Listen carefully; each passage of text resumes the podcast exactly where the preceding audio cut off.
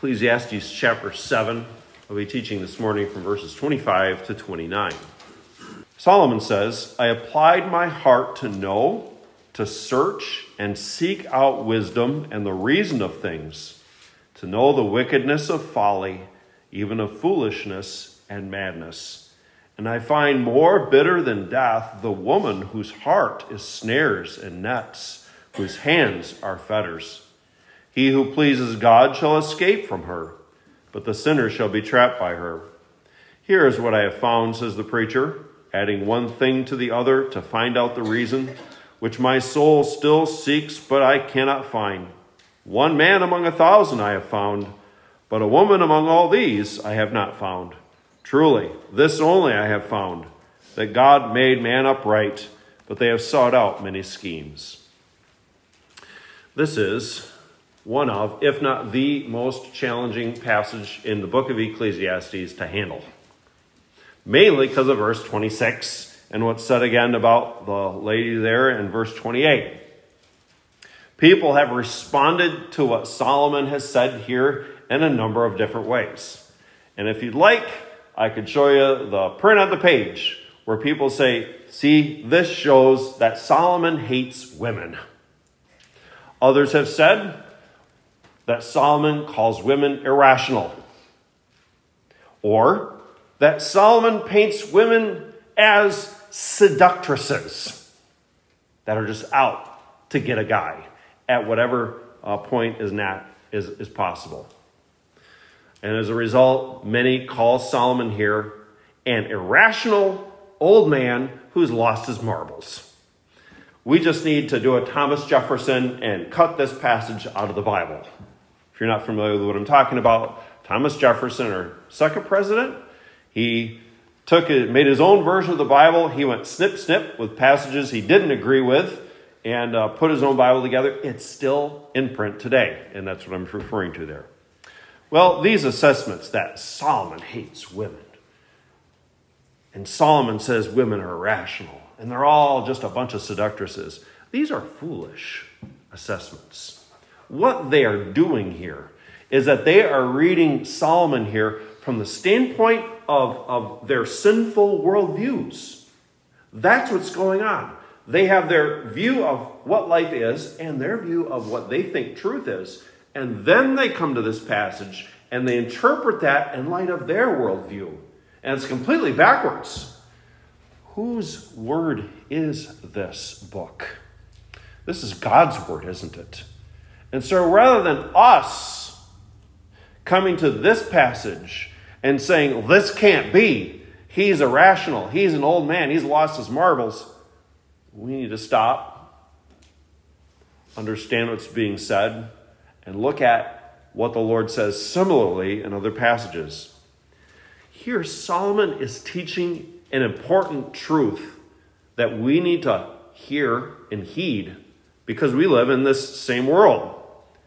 He made a detailed investigation, verse 25 tells us. I applied my heart to know, to search and seek wisdom, to know the wickedness of folly and foolishness of madness. And the results are in as a result of his detailed investigation. At the top of your sheet there, and yeah, I gave you a little bit bigger handout today, didn't I? Sometimes I'll give you a, a half a page, sometimes one, uh, two half pages. I gave you the whole booklet, didn't I? Why did I do that? Well, because this is a challenging passage, as I said. And I, you need to understand it. That's one of my goals here as, as your pastor, is to help you understand the scripture. Not only so that you can understand it, but so that you can take the same truth and minister that truth to others. These are my goals because as Christ Church, we need to know God's truth and rightly apply it. The top of your sheet there is the big idea, that little finger pointing, that's given us the, the in, in one sentence, what is this passage saying? He's saying neither righteousness nor wisdom is ever found among the immoral. Now, there's a word here that uh, if we had a little bit different congregation, um, I would add to it. I would get a little bit more detailed. And I would say something along the lines of that intimate relationship that should only occur between a husband and wife. But because we have, as uh, my wife and I would call them, little ears present, I'm going to be careful about that. You parents know exactly what I'm talking about. And you parents are responsible uh, for teaching your kids the way that they should go. Neither righteousness nor wisdom is ever found among the immoral. You see, then, two blanks. I'll give you those at the end of the message. Gasp.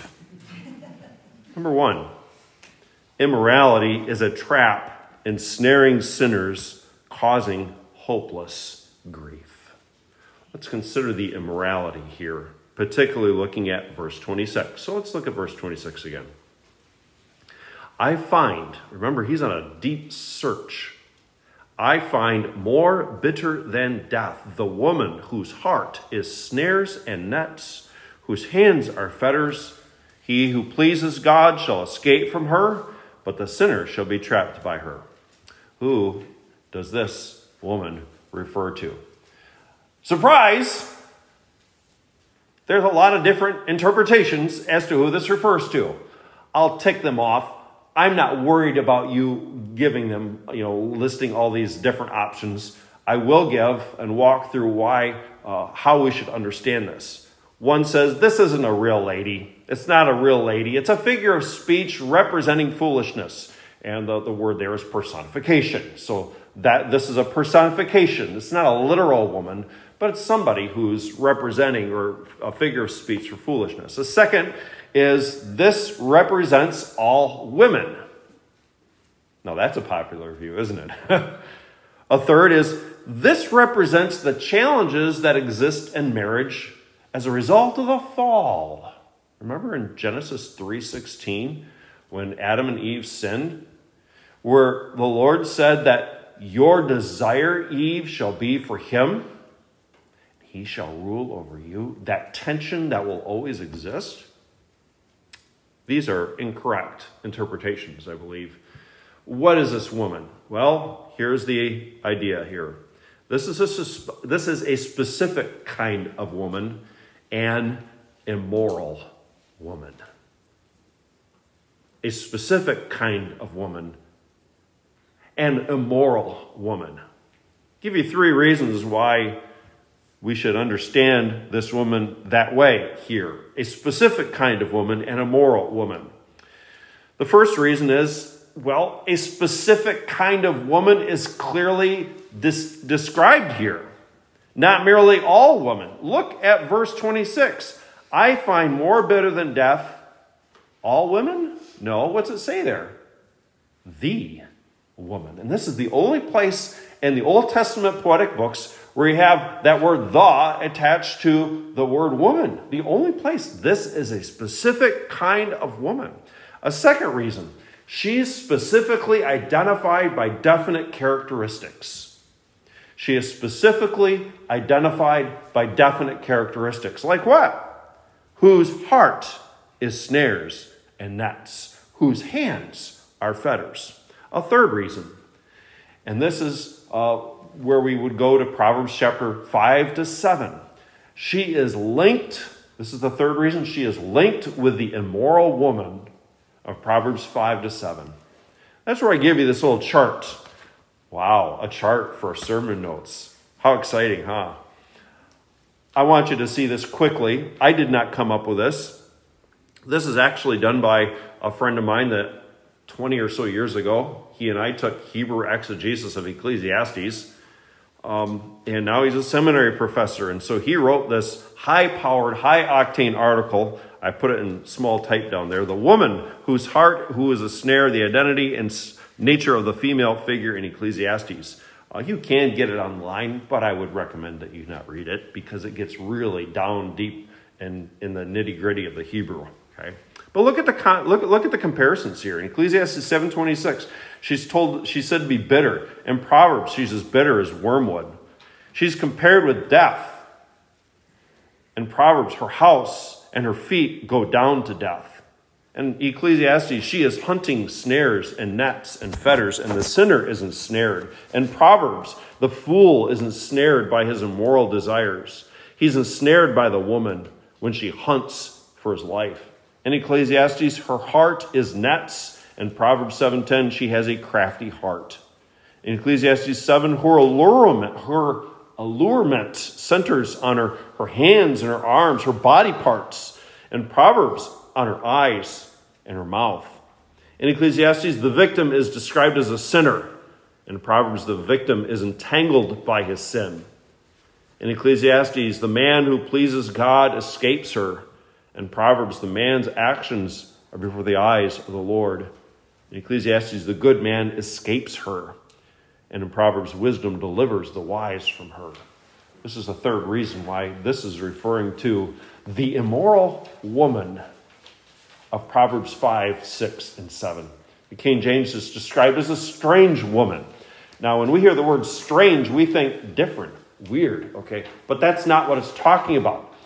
Language changes, doesn't it? Uh, and so the idea of the strange woman is she's immoral. She's outside the bounds of biblical uh, purity, of being holy as God is holy. So keep following as I uh, work through this with you. Your next page in your notes there. This is the immoral woman of Proverbs 5 to 7. So, how else is she described there? We're not going to turn there, but I want to give you seven things to help us see how else this immoral woman is described. This is who Solomon has in mind in Ecclesiastes 7. So, seven things. Number one, this woman in Proverbs, the immoral woman in Proverbs, she is a married woman. She's not a single on the loose. She is a married woman. Number two, she lures. She lures men into immorality, young men into immorality. Remember Solomon in Proverbs. Who's he writing to? My son. Solomon, as king, had the son growing up who would someday be king. Uh, he said, You got to watch out for these temptations to immorality that are out there. Let me tell you, they're out there. Number three, she's wealthy. She's wealthy. Talks about her, her bedroom and how it's described, her Egyptian sheets and things like that. Number four, she is unfaithful to her husband. She's unfaithful to her husband. Number five, she seduces she seduces with smooth, flattering talk. You are a handsome young man. Come with me. We'll enjoy love. We'll eat of it until the day comes. No one will ever find out. No one will ever know. Number six, she is physically attractive. She is physically attractive. And last, number seven, she is devoted to self gratification. She's devoted to self gratification. Question you might have as we come back to Ecclesiastes then why does Solomon focus on an immoral woman then? Doesn't he think that there aren't any immoral men? Maybe he does hate women, a misogynist. Maybe he does hate them all, okay? Well, who is Solomon speaking to again? He's speaking to young men particularly. And so he's going to warn them of the ways that sexual immorality can come to them. Let me give an illustration. 13 years ago, we were preparing our oldest, Ashley, to go to college, Bible college. All eight of us had to think there. How many kids we have? Six, and okay, yeah, there's eight of us, right? Um, we're getting ready, and this year, what are we doing? We're getting ready to send our last one off to Bible college. And I am honest with you, I told Lydia what I told my oldest Ashley. I gave her a warning. And this is the warning that I told Ashley. I said, Ashley, I'm going to tell you right now, this is what's going to happen when you go to Bible college, okay? You are good looking, you can play the piano, and you are a good cook. Here's the warning there's going to be some senior young fella who hasn't found a wife yet, and he's desperate. It's his last year. He's on the hunt. And he sees you because you're good looking. He starts to talk to you. He finds out, oh, and by the way, he's going in the ministry. He finds out you play piano. Ooh, a second plus. And he finds out you're a good cook. Hey, Ashley, let's go on a date. First date. Will you marry me? Ashley said, Dad, stop it. That won't happen. I kid you not. I kid you not. When she came back from Thanksgiving break, she said, Dad, remember when you told me about that? I said, I said Yeah. She says, It happened just like you said it would. How did you know? Because I was there too once. Now, when I went to Bible college, I was already committed somewhat to a young lady. Why didn't I tell Ashley? I mean, why, why aren't the guys rising up right now and saying, What's your beef against men? Why didn't I tell Ashley, oh, you know, watch out for women too, because those senior women, they're desperate. They know their time is short, and so they're on the prowl, and they're looking for some gullible young fella to, to sweep them off their feet. Why didn't I warn Ashley about those young women? Because they're not the danger to Ashley. Not that godly young men who are pastors and going to be, you know, need a wife that they're they're they're bad. Okay, but you see the point here. Why is Solomon talking about an immoral woman? Because of who he's speaking to. And so we take that and we apply the principle for everyone here young man, this is what an immoral woman will do. Young lady, this is what an immoral man will do. We apply that principle. This is immorality. Number two, underneath this, immorality is a trap that ensnares. It is a trap that ensnares. This trap that the immoral woman or the immoral man, as we're applying the principle, uh, is laid is described in three ways. The first way is it's a snare. It is a snare. What's a snare? Well, a snare is a trap, a trap to kill. That's the, the, that's the idea, the objective. It's hidden, it's unseen. It masks its true nature and what will happen. Immorality never shows itself for what it really is. Immorality never shows itself for what it results in. It makes itself look good, doesn't it? Makes itself sound good. It even makes itself seem a necessity of life that you owe it to yourself. And folks, we are hearing that more and more and more in our day and age. But all this is camouflage, disguising the trap. A second way it's described immorality here is a net. Immorality is a net. What is a net? You might say, Pastor, you must have not much to preach about because you're just going into all kinds of detail. You need to understand why did Solomon choose this picture of a net here? So, what is a net? A net is this mesh of uh, strings, maybe rope, depending on how heavy you needed to make it.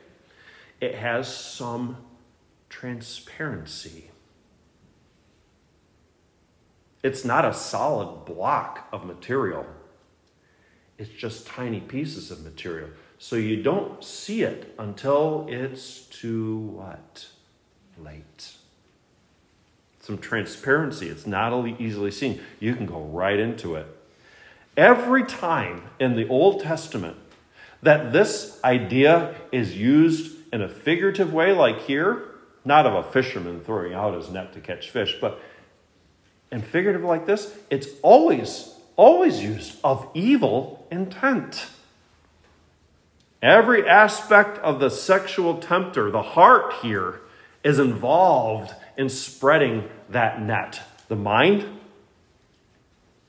the will, the emotions, the desires. And so the immoral tempter puts in a lot of work in twisting the strings and tying them together and weaving the knot and making his or her net like what? The words that are said, the appearance that they present themselves as, the smell, their best perfume or cologne, a nice touch that makes you feel good, a flick of the eyes,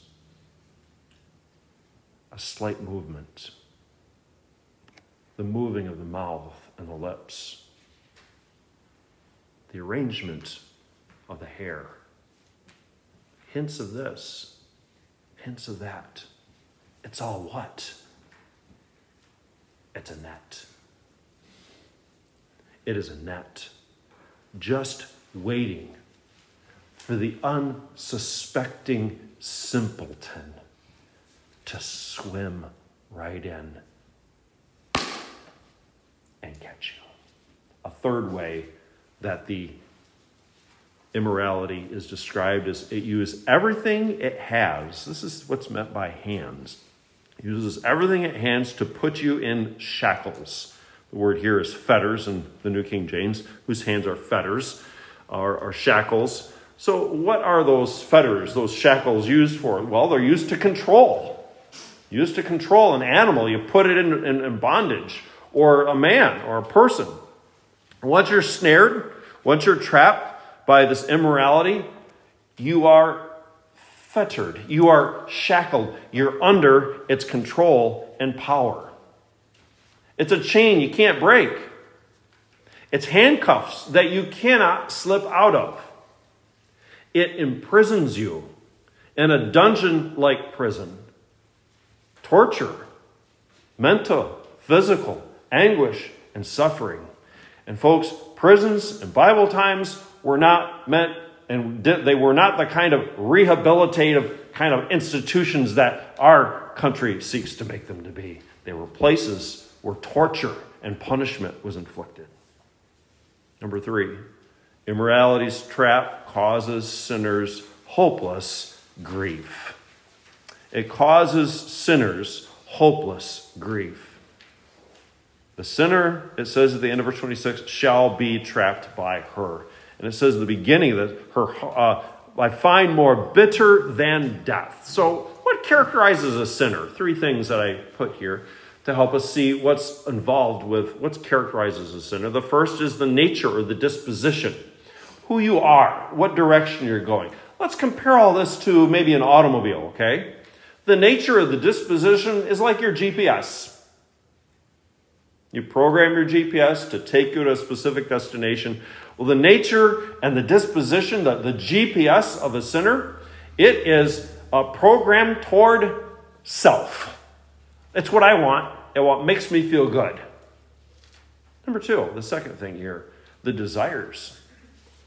The desires, uh, sometimes you need to, we don't need to do this in today's vehicles, but I remember doing this you had to prime the engine, get a little fuel in the carburetor to get it going. Our young people are like, carbahoo?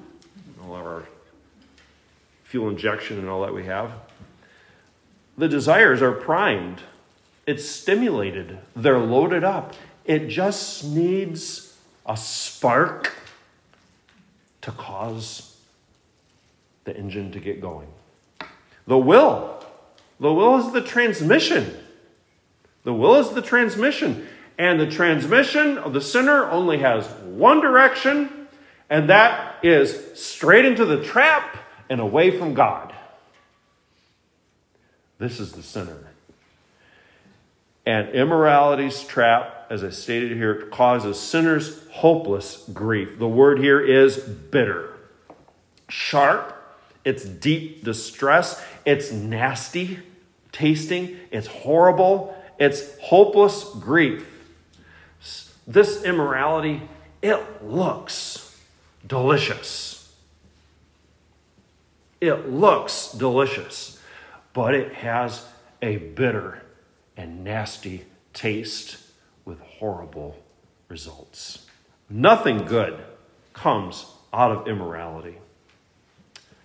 You could write down Proverbs 7 and verse 27, where there Solomon says, Her house is the way to hell. Her house is the way to hell, descending to the chambers of death. Thankfully, we have the righteous, number four. It says in the middle of verse 26 He who pleases God shall escape from her. Righteousness enables believers to avoid the trap of immorality. So, righteousness here. Let me give you some scripture along this line. Right down Romans 8, verses 8 and 9. Romans 8, verses 8 and 9. Paul there says that those who are controlled by the sin nature cannot please God. But then he says in verse 9, But you, you are not controlled by the sin nature. You're in the Spirit because the Spirit dwells in you. And because of that, you can please the Lord. A second passage, Colossians 1, verses 9 and 10. Colossians 1, verses 9 and 10. Paul there prays, prays to God for the Colossian believers. He asks that they would be filled with the knowledge of his will, controlled by truth, so that they will walk worthy of the Lord, fully pleasing him. Another passage from Colossians, verse 20, chapter 3, verse 20. Colossians chapter 3, verse 20. Children, obey your parents in all things, for this is well pleasing to the Lord. Pleases the Lord when he sees his, his children obey him. The last passage, I'll have you write down 1 Thessalonians 4, verses 1 to 7. And then I'd like us to turn there. So put your bookmark maybe in Ecclesiastes 7, but uh, 1 Thessalonians chapter 4, of an important passage right along this line. 1 Thessalonians 4 in your New Testament, verses 1, I said 1 to 7, I should have said 1 to 8. But for this point on pleasing God, we see this right away in verse 1. 1 Thessalonians chapter 4, verse 1. Finally, brethren, we urge and exhort you in the Lord Jesus Christ that you should abound more and more, grow spiritually, just as you receive from us how you ought to walk and to please God. There it is. For you know what commandments we gave you through the Lord Jesus. So there we hear Colossians again. You obey the Lord, you please Him. What commandments specifically? Verse 3 This is the will of God, your sanctification that you should abstain from sexual immorality, that each of you should know how to possess his own vessel and sanctification and honor, not in passion and lust, like the Gentiles or unbelievers who do not know God, that no one should take advantage of or defraud his brother in this matter, because the Lord is the avenger of all such, as we also forewarned you and testified. For God did not call us to uncleanness but in holiness. Therefore, he who rejects this does not reject man, but God who has given us his Holy Spirit. Go back to Ecclesiastes chapter 7 then. The scripture there. When, when you live to please the Lord, when you live to please the Lord, number two, what does that mean? You will love what God loves. The things that the Lord has affection for, you will have an affection for and conversely, on the opposite end, if you're loving what God loves, what are you going to hate? You're going to hate the things that God hates. You'll want nothing to do with it. And what does God, how does God feel about immorality? He hates it. And when you please the Lord and you walk in righteousness, you'll feel the same way. You will obey his commands you'll obey his commands, you will reflect his character. You'll be like the Lord. You'll seek him. You'll seek him. Number three, I have some blanks here. When you're righteous, your attitudes and actions conform to Christ. We could also add to that desires. Your attitudes what you want, how you respond, your actions, what you do, your desires, the things that you long for, when you're controlled by righteousness, when you see this opportunity of immorality coming, you don't want anything to do with it because you love the Lord. You love the things of the Lord. Yeah, because we still have a sin nature, there's still some longings for that, but you've been working to crucify that flesh and put on the Lord Jesus Christ and make no opportunity for the sin nature to, to, to, to, to fulfill its lusts. And so you say no, you slam the door, you pursue Christ. Righteousness enables believers to avoid immorality's trap, verse 26. Escape.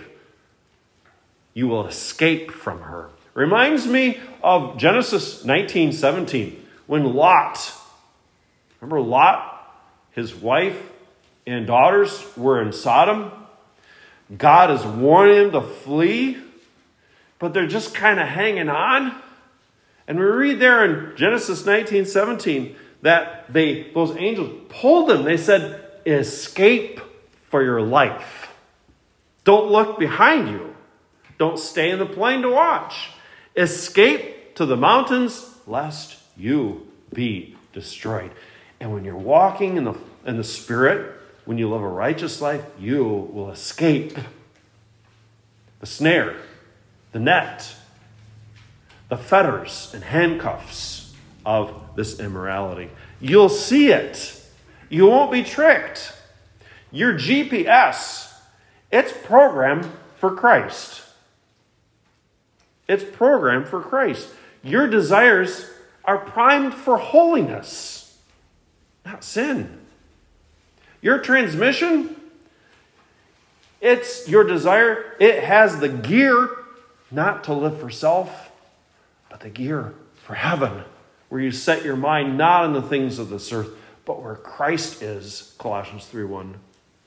You, when you have this righteousness control you, you'll see the camouflage hiding the snares. You'll recognize the telltale marks of immorality's net. You will avoid being shackled to an end more bitter than death. I didn't really say much about that phrase, but think about that. More bitter than death. What do we not want to do?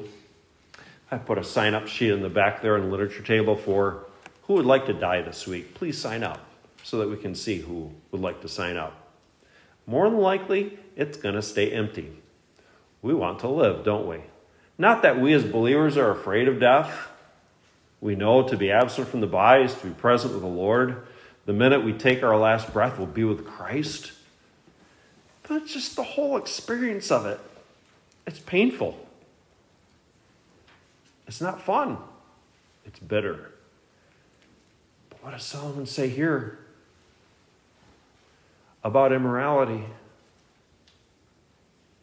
It's more bitter than death. But we don't think that way, do we? And we should. Because the way of immorality, like we saw at the end of Proverbs 7, it leads to hell. Its end is more bitter than death. The second part of what Solomon says here in verses 27 to 29, this will go a lot quicker than what we looked at.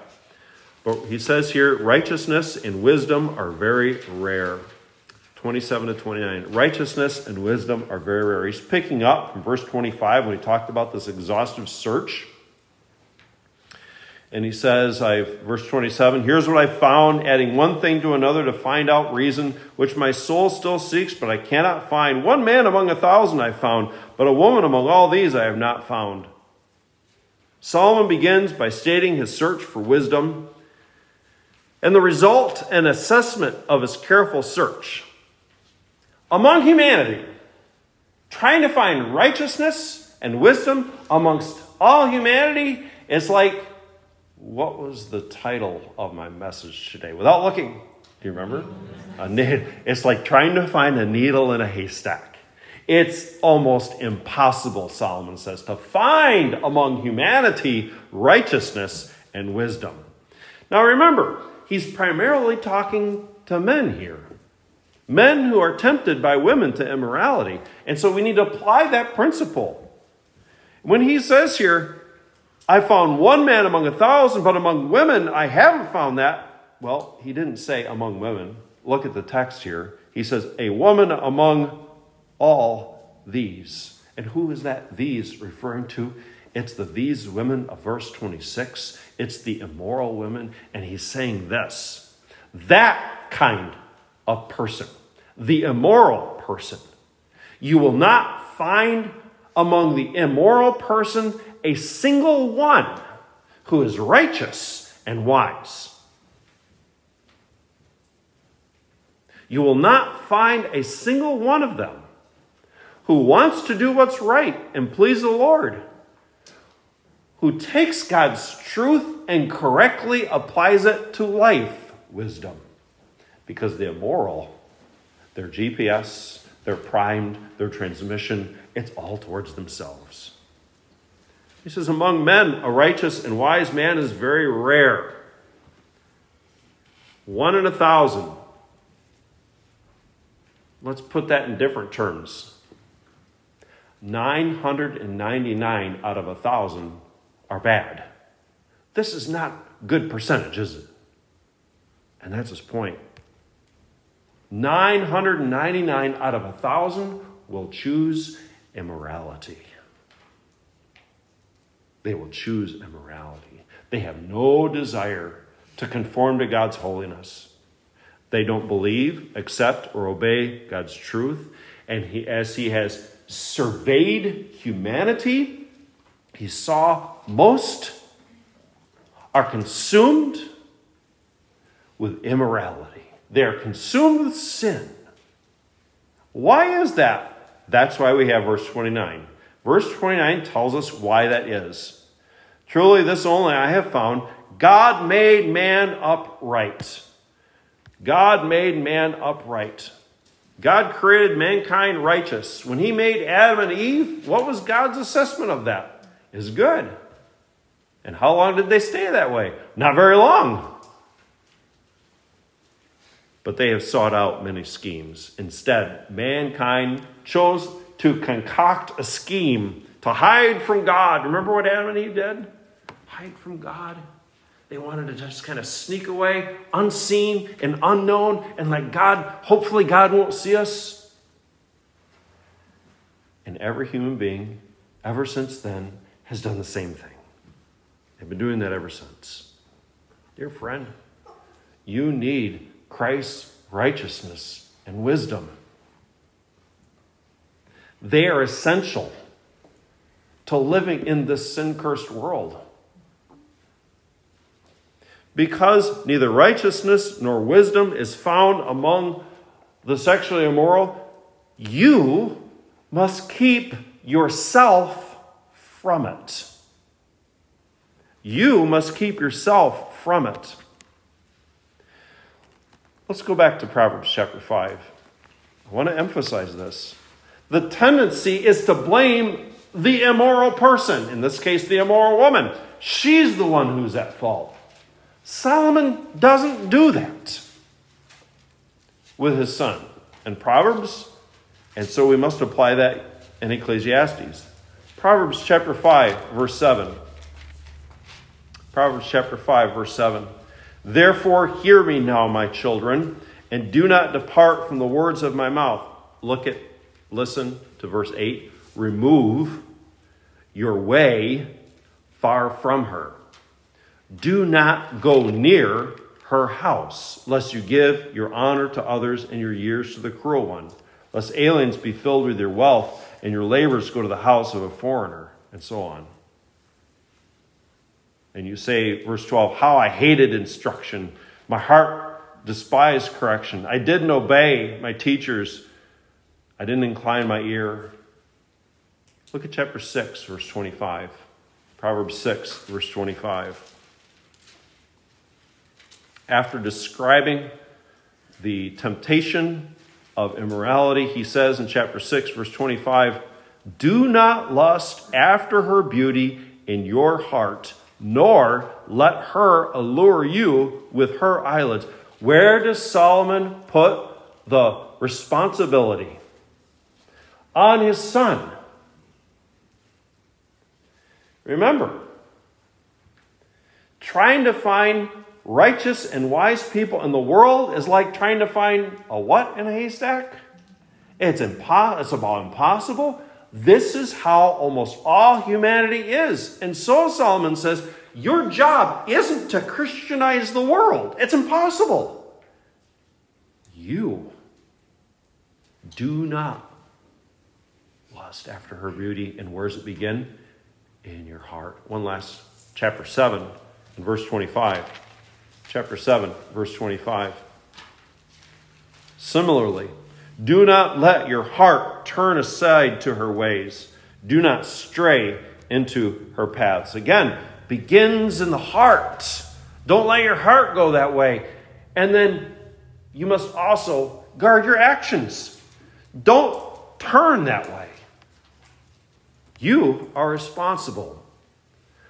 Our society and all society, and all human history. It makes fun of wise, righteous, Christ pleasing Christians who are committed to purity. It does. How is immorality portrayed in books, heard in music, seen in videos? It's normal, it's a need, you have a right to it. That's how it is portrayed. One man said this lusty carousing and fornication can be done in the privacy of one's own home. The foolish man of Proverbs, he went to the immoral woman where she was, physically went there. Why? He didn't have a smartphone, he didn't have the internet. Now, how can you do that? Just turn your phone on, surf the internet, and as a result, lives are destroyed. If you're married, your marriage is destroyed. So, what should you do? First and foremost, if you haven't already, you need to repent of your sin and you need to trust Jesus Christ. He can wash away your sin. He's the one who can free you from the net and break the shackles you need to trust Christ. If you're a Christian, we still have a sin nature, don't we? And this is something we still struggle with. So how do you what do you do then? You confess the sin to the Lord. You repent of it. You do the works that show you repented. I give some more specific examples along this line a little bit. You must determine to live a life that pleases Christ. I am going to please Christ, not myself. And this is something you have to continually, until you're with the Lord, keep doing. Some practical advice. I have seven points of practical advice, and seven's the number of perfection, so this can't be improved upon, right? Uh, tongue in cheek. First, determine today, now, right now, that you will be pure in your mind, in your heart, and in your body. Determine today, right now. Don't say, I'm going to work on that tomorrow. No. Guess what's going to happen between today and tomorrow? This afternoon and tonight. Determine today, right now, that you will be pure in your mind, in your heart, and in your body. Number two, hide God's word in your heart. What did the psalmist say? I have hidden, treasured your word in my heart so that I won't sin against thee. Hide God's word in your heart. Instead of devoting all that time to gratifying your sin nature, get rid of it. Devote that time to pleasing the Lord by seeking Him. It takes work. You've created a habit. It takes a long time to break a habit. But there's hope. You can. But you must make the effort. Number three, pray. Pray, Matthew 26, 41, that you will not enter into temptation. Remember what Jesus said? The heart is willing, the flesh is what? Weak. And what's the answer then? Pray. Pray that you don't enter temptation. Two biblical examples. Number four, be like Joseph and flee temptation. Genesis 39 12. Be like Joseph and flee temptation. Joseph was in Potiphar's house. He was all alone. Potiphar's wife came. No one will know. Aren't I beautiful? She was married. She was wealthy. She was unfaithful. Sounds like the Proverbs 5 to 7 woman, doesn't it? And here's Joseph, a young man, unattached. No one will know. And what did Joseph do? He beat it. He got out of town and he left. Be like Joseph. Number five, be like Job. Chapter Job 31 1. Be like Job. Make a covenant with your eyes not to lust. I have made a covenant with my eyes, Job said, that I will not look longingly after another woman. Close the eyes, focus on Christ. Number six, this is real practical. Don't surf the channels, don't surf the internet, don't surf social media. I didn't say get rid of your television. I didn't say cut your internet cable. I didn't say, you know, close your Facebook account or whatever. Because they didn't have them in Bible times and they had plenty of immorality, didn't they? Don't surf. What does surf mean? Just kind of mindlessly going through it, one thing to the next. Know exactly where you're going. Get there and then leave. Know exactly where you're going. When you get there, do what you were planning and then leave. You cannot trust your sin nature. It is too much of a temptation. When you start surfing, that's when you start swimming with a piranha and you will get bit. When you play with fire, what will happen? You will get burned. Last practical point of advice this is from earlier in Proverbs, especially if you're married. Enjoy your spouse. We read this in Proverbs 5, actually. Enjoy your spouse and no one else. Enjoy your spouse and no one else. He or she is God's gift to you. And He's given specific things, uh, given her to you, him to you, uh, along to help with this.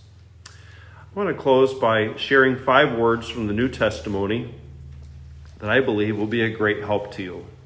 But before I share them, I want to share uh, three ways that they are very helpful. First is they are convicting words. They are convicting words.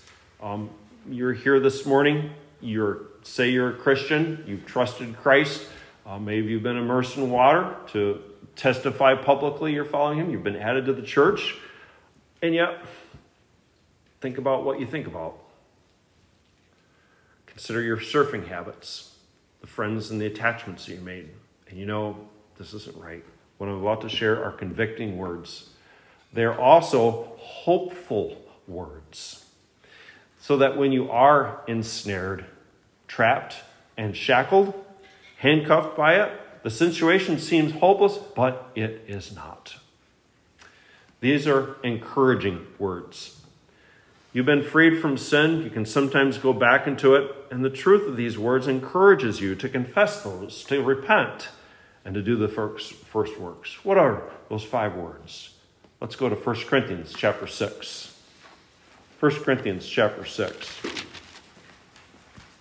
These words that are convicting, hopeful, and encouraging. 1 Corinthians chapter 6. It is an understatement to say the Corinthian church had a lot of problems. They had a lot of problems. And one of the problems they had was immorality. 1 Corinthians 6, verse 9. Do you not know that the unrighteous will not inherit the kingdom of God? Do not be deceived. Neither fornicators, nor idolaters, nor adulterers. There's the two expressions right up the alley of what we're looking at today. Fornicators, nor idolaters, nor adulterers, nor homosexuals, nor sodomites, nor thieves, nor covetous, nor drunkards, nor revilers, nor extortioners will inherit the kingdom of God. And then here in verse 11 are the five words Such were some of you. Such were some of you.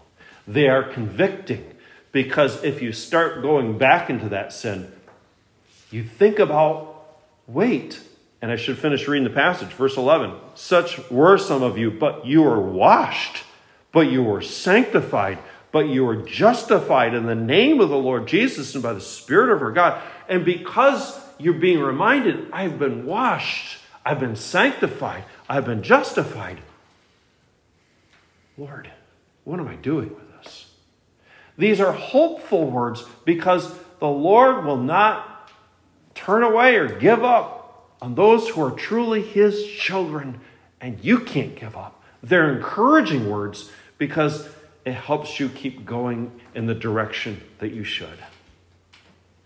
Are you ensnared? Are you trapped? Are you, in, are you handcuffed? Trust the Lord. Now turn with me to the front of your sheet. This passage from Ecclesiastes 7 teaches us that neither righteousness nor wisdom is ever found among the sexually immoral. And so Solomon's point to us is these last two words here flee immorality. Because you'll never find righteousness and you will never find wisdom among the immoral, believer, flee immorality. Have no part with it. Because living in a sin cursed world, you need the Lord's righteousness and the Lord's wisdom. Let's pray.